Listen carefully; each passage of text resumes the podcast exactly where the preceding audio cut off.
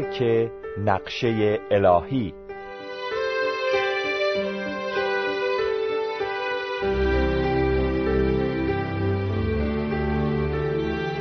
درود بر شما دوستان شنونده. در برنامه گذشته که قسمتی از مطالب فصل نهم کتاب درک نقشه الهی رو خوندم دیدیم که ما ایمانداران به مسیح برای پیروی از نقشه الهی باید در زندگی خود اولویت های الهی رو در نظر داشته باشیم.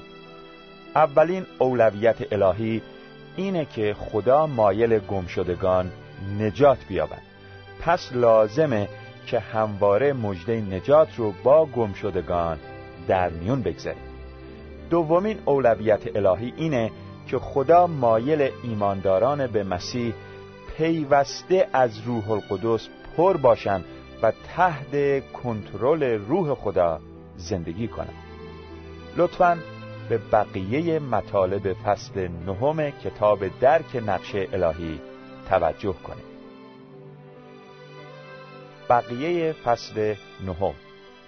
پاکی صد درصد در رساله اول به تسالونیکیان فصل چهارم آیه سه می‌بینیم که خطاب به ایمانداران به مسیح نوشته شده خواست خدا این است که شما پاک باشید و از روابط جنسی غیر مشروع بپرهیزید.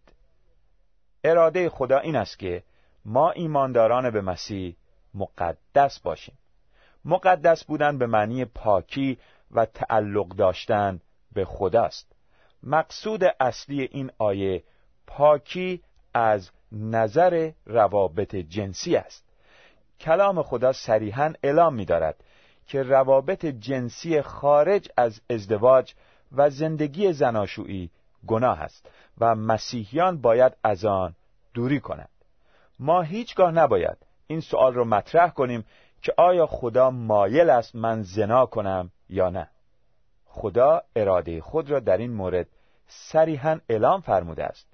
او همیشه مایل است که ما از نظر روابط جنسی پاک باشیم عده از جوانان که در صدد یافتن اراده خدا در مورد شریک زندگی خود هستند بیش از حد به بدن جنس مخالف توجه می کنند بدین طریق وسوسه که در آنها به وجود می آید گاهی از حد تحمل می گذرد. کتاب مقدس می‌فرماید از شهوترانی بگریزید. رساله اول به قرنتیان فصل ششم آیه 18 و اضافه می کند از شهواتی که مربوط به دوران جوانی است بگریز. رساله دوم به تیموتائوس فصل دوم آیه 22 اگر شخصی از نظر جنسی شما را وسوسه می کند اراده خدا این است که با سرعت هرچه تمامتر از او بگریزید. از این نوع روابط فرار کنید زیرا مخالف اراده خداست. اراده خدا پاکی شماست. روحیه شکرگزاری. در رساله اول به تسالونیکیان فصل پنجم آیه 18 خطاب به مسیحیان نوشته شده برای هر چه که پیش بیاید خدا را شکر کنید. زیرا خدا در مسیح عیسی از شما همین انتظار را دارد. شاکر بودن در هر امر که طبق این آیه اراده خداست برای بعضی از مسیحیان مشکل است. این افراد قبول دارند که برای امر خوبی که رخ می‌دهد باید خدا را شکر کرد. ولی چطور می‌توان خدا را برای مشکلات شکر کرد؟ آنها معتقدند که بعضی از شرایط به انسان این حق را می‌دهند که اظهار نارضایتی و شکایت کند. ممکن است این آیه را اینطور تفسیر کند که مقصود اصلی این نیست که خدا را برای همه چیز شکر کنیم بلکه باید در شرایط مشکل هم سعی کنیم شاکر باشیم. آنها می‌گویند با وجودی که شرایط زندگی چندان رضایت بخش نیست ولی باز هم خدا را برای تمام کارهای خوب شکر می‌کنیم. پولس این موضوع را در قسمتی که مربوط به زندگی در پری روح القدس است روشن می سازد. در آیات بعد از آن پولس رسول چهار خصوصیت زندگی پر از روح را شرح می دهد که یکی از آنها این است. به نام خداوند ما عیسی مسیح هر روز برای همه چیز سپاسگزار خدای پدر باشید. رساله به افسوسیان فصل پنجم آیه بیست. خدا مایل است که او را برای همه چیز شکر کنیم. نه اینکه فقط برای بعضی از چیزها. البته مقصودی نیست که مثلا وقتی یک نفر فوت می کند ما راه بیفتیم و در همه جا فریاد بزنیم خدا را شکر. بدیهی است که این کاری احمقانه خواهد بود. ولی می توانیم در قلب خود برای این گونه وقایع تأسف آور خدا را شکر کنیم زیرا باعث افزایش تجربیات روحانی ما می شوند. وقتی با وضع مشکلی روبرو می شویم معمولا از خود سوال می کنیم خدا از من چه انتظاری دارد؟ ولی مقصود اصلی ما این است که چه می توانم بکنم که از این وضع خلاص شوم. نوجوانی که والدین سختگیر و خشنی دارد می‌خواهد بداند که چه باید بکند. کارمندی که رئیسش به او ظلم می کند می‌خواهد بداند که چه باید بکند. زنی که شوهرش نسبت به او بیتوجه است می‌خواهد بداند که چه باید بکند.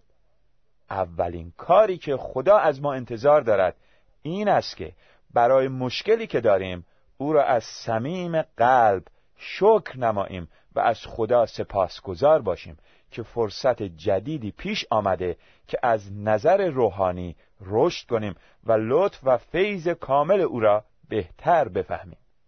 همین روحیه شکرگزاری می تواند در دست خدا وسیله باشد که توسط آن به ما آرامش بدهد و ما را برای تحمل مشکلات آماده سازد.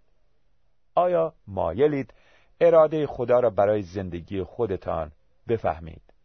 اراده او این است که او را همیشه و در تمام شرایط و برای همه چیز شکر کنید. به خاطر داریم به یاد سپاریم. محبت و رحمت تو را سراییم.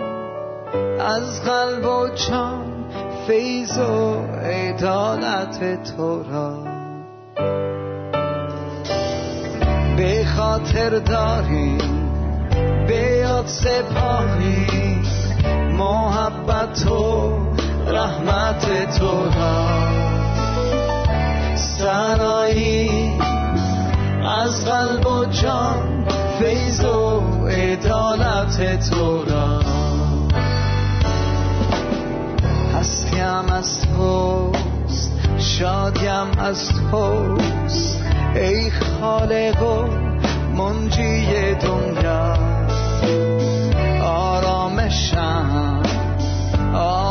آغوش توست حتی در اوج توفان ها.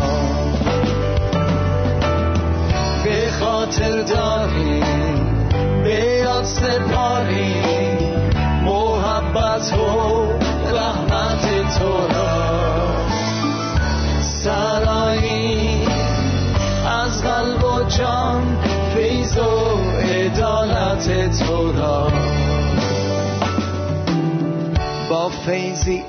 عجیب بر روی سری.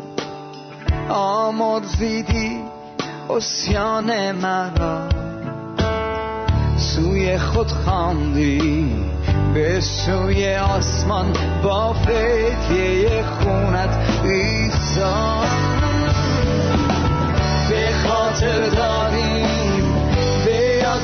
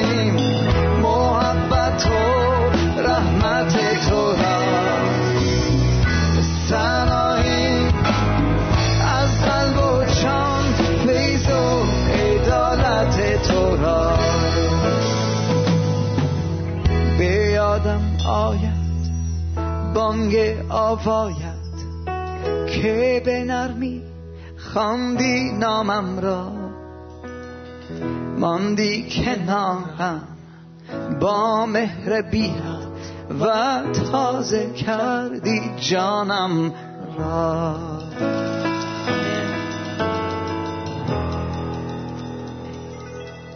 اطاعت. کلام خدا به ایمانداران به مسیح می‌فرماید به خاطر خداوند مطیع همه قدرت‌های انسانی باشید. خواه پادشاه که مافوق همه است.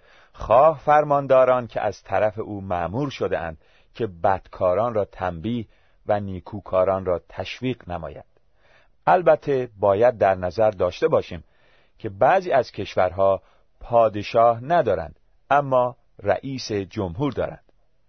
سپس می‌خوانیم که کلام خدا میفرماید اراده خدا این است که شما با اعمال نیک خود جلوی سخنان جاهلانه مردمان احمق را بگیرید.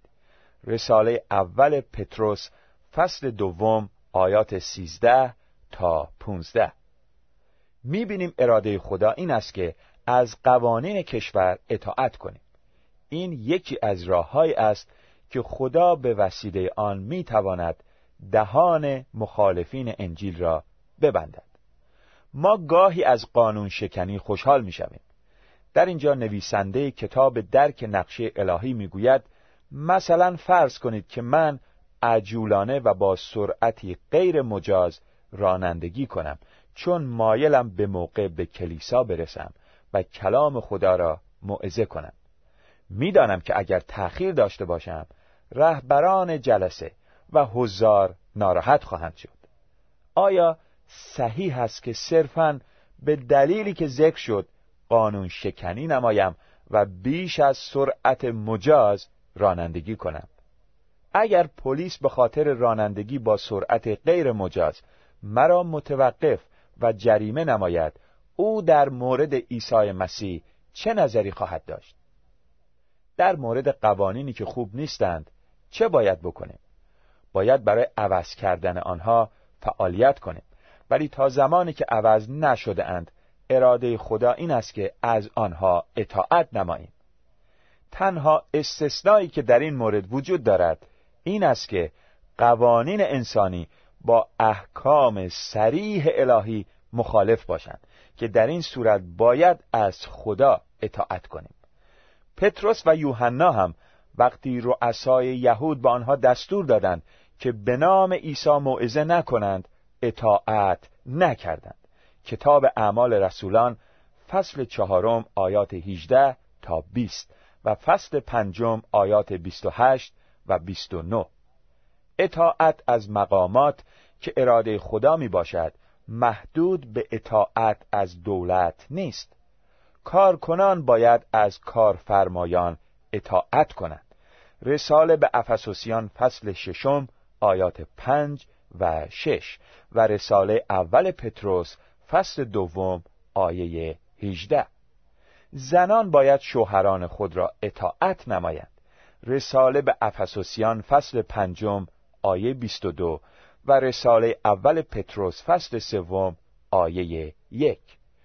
به طور کلی به ایمانداران دستور داده شده است که از رهبران روحانی کلیسای خود اطاعت کنند. رساله به ابرانیان فصل سیزدهم آیه 17 در واقع همه باید نسبت به یکدیگر روحیه مطیع داشته باشیم. رساله به افسوسیان فصل پنجم آیه 21 اگر می‌خواهید تصمیم بگیرید که از حقوق خود دفاع کنید و به دفاع از عقاید خود بپردازید و در مورد روشهای خود پافشاری نمایید وظیفه شما کاملا روشن است. خدا می‌خواهد مطیع باشید. موانع راه. ممکن است عده از این موضوع تعجب کنند ولی غالبا لازم است که ما دچار رنج و زحمت شویم. پتروس رسول دو بار به زحمت کشیدن طبق اراده خدا اشاره می نماید یک بار میفرماید زیرا اگر خواست خدا بر این است که شما زحمت ببینید بهتر است که به خاطر نیکوکاری باشد نه برای بدکاری. رساله اول پتروس فصل سوم آیه 17 در جای دیگری می‌فرماید بنابراین اگر کسی مطابق اراده خدا دچار رنج و زحمت شده است باید جان خود را به دست آفریدگاری که همیشه به وعده های خود وفا می کند بسپارد و به نیکوکاری خود ادامه دهد. رساله اول پتروس فصل چهارم آیه 19 ما مسیحیان باید توجه داشته باشیم که اگر زحمت می‌کشیم این زحمات باید برای کارهای نیکو باشد نه برای افکار و رفتار گناه آلود. رساله اول پتروس فصل چهارم آیات چهارده تا شونزده. دو آیه از فرمایشات پولس رسول با آیاتی که ذکر کردید هماهنگی کامل دارد. پولس رسول می‌فرماید چون این امتیاز به شما عطا شده است که نه تنها به مسیح ایمان آورید بلکه به خاطر او نیز رنج و زحمت ببینید. رساله به فیلیپیان فصل اول آیه 29 در جای دیگر می‌فرماید آری همه کسانی که مایلند در اتحاد با مسیح عیسی زندگانی خدا پسندانه ای داشته باشند رنج و آزار خواهند دید. رساله دوم به تیموتائوس فصل سوم آیه دوازده. در این آیه اصطلاح اراده خدا وجود ندارد ولی مفهوم آن با توجه به فرمایشات پتروس رسول روشن است. اگر بخواهیم در این دنیایی که خدا را نمی‌شناسد زندگی خدا پسندانه داشته باشیم حتما با نوعی مخالفت روبرو خواهیم شد. این اراده خداست زیرا می‌داند این موضوع باعث خواهد گردید که به او نزدیکتر شویم. قدر او را بیشتر بدانیم و در زندگی روحانی بیشتر تقویت شویم. اگر به زندگی خود ادامه می دهیم و از طرف مردم جهان اشکالی برای ما به وجود نمی آید حتما یکی از این دو مورد صحت دارد. یا زندگی خدا پسندانه ای نداریم یا اینکه مردم آن را نمی بینند.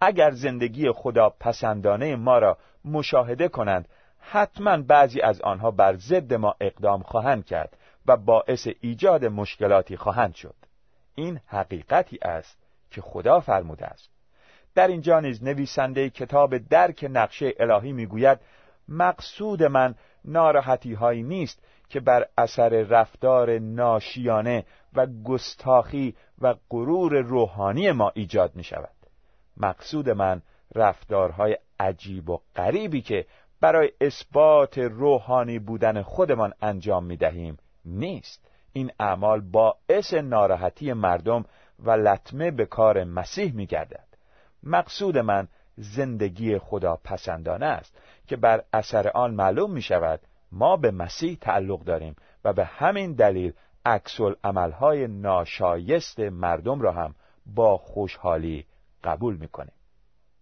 وقتی در زندگی با تصمیماتی روبرو هستیم باید به لزوم زحمت کشیدن توجه نماییم و فقط در فکر آزاد شدن از زحمات نباشیم. مثلا فقط به این دلیل که ما با همسایگان خود برای فریب دادن شهرداری همدست نشده ایم و آنها از ما بدشان می آید نباید محل سکونت خود را عوض کنیم. فقط به این دلیل که ملتی به انجیل علاقه زیادی ندارد نباید از خدمت به آنها خودداری نماییم. ما ایمانداران به مسیح باید به خاطر داشته باشیم که خداوند و منجی ما عیسی مسیح فرمود در جهان رنج و زحمت خواهید داشت. ولی شجاع باشید. من بر دنیا چیره شدم انجیل یوحنا فصل شانزدهم آیه سی و سه. این بود موارد روشنی که در آنها اراده خدا برای زندگی ما صریحا اعلام شده است. خدا می‌خواهد که ما پیوسته بشارت بدهیم تا گمشدگان نجات بیابند. از روح القدس پر باشیم مقدس باشیم شاکر باشیم اطاعت کنیم و برای زحمت کشیدن آماده باشیم. از خدا حکمت بطلبید که در تصمیمات خود این امور را عملی سازید. عزیزان شنونده در برنامه بعد خواندن فصل دهم کتاب درک نقشه الهی رو شروع خواهم کرد. ایسا را می پرستم با تمامی